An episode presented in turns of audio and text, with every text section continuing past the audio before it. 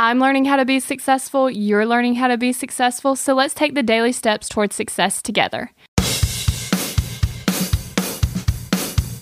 It's episode 100 of the Daily Steps Toward Success podcast. That's absolutely crazy. 100 episodes already down. I can't wait to do 100 more. Today, we're taking out the clutter.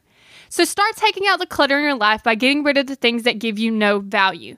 The way you need to do this is you need to pick a room that you want to start in, and then you need to start getting rid of all the stuff that you don't need. Whenever you get rid of the clutter, everything will seem more clear. You'll be able to think more clearly. So get started today by picking an area in your house and getting rid of the things that you don't need. And make sure you're here tomorrow because we're going to be taking out the excessive TV watching.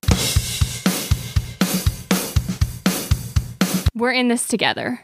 One step at a time.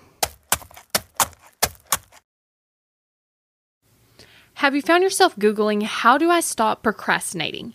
Here's the thing. When you search that, I'm sure you found hundreds of tips, tricks, hacks, and strategies. In fact, I've shared several of them here on the podcast. The only thing is, did it work? Are you still procrastinating?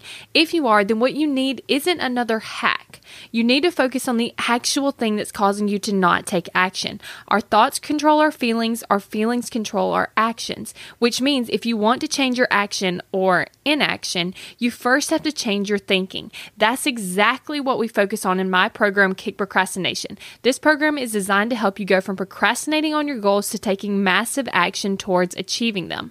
So go to kickprocrastination.com to sign up.